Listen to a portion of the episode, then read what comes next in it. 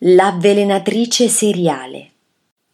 Giulia Tofana è stata un'assassina seriale italiana, simpatizzante per donne che si sentivano intrappolate in matrimoni sbagliati, alle quali prevalentemente vendeva veleni.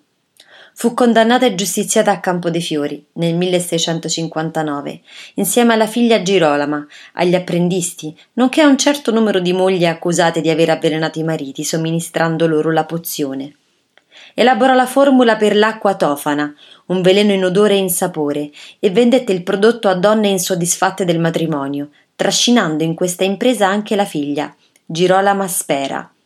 L'acqua tofana aveva un alto grado di tossicità, essendone sufficiente una piccola quantità per procurare una morte priva di sintomi, facendo sì che l'assassinio non venisse scoperto.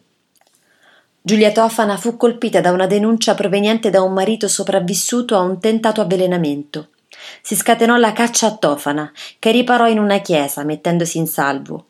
Fu comunque catturata quando uscì dalla struttura. La sua popolarità era tale che la gente non l'avrebbe lasciata in stato di arresto. Sotto tortura ella confessò di aver venduto, ma solo a Roma, veleno sufficiente a uccidere circa 600 uomini tra il 1633 e il 1651.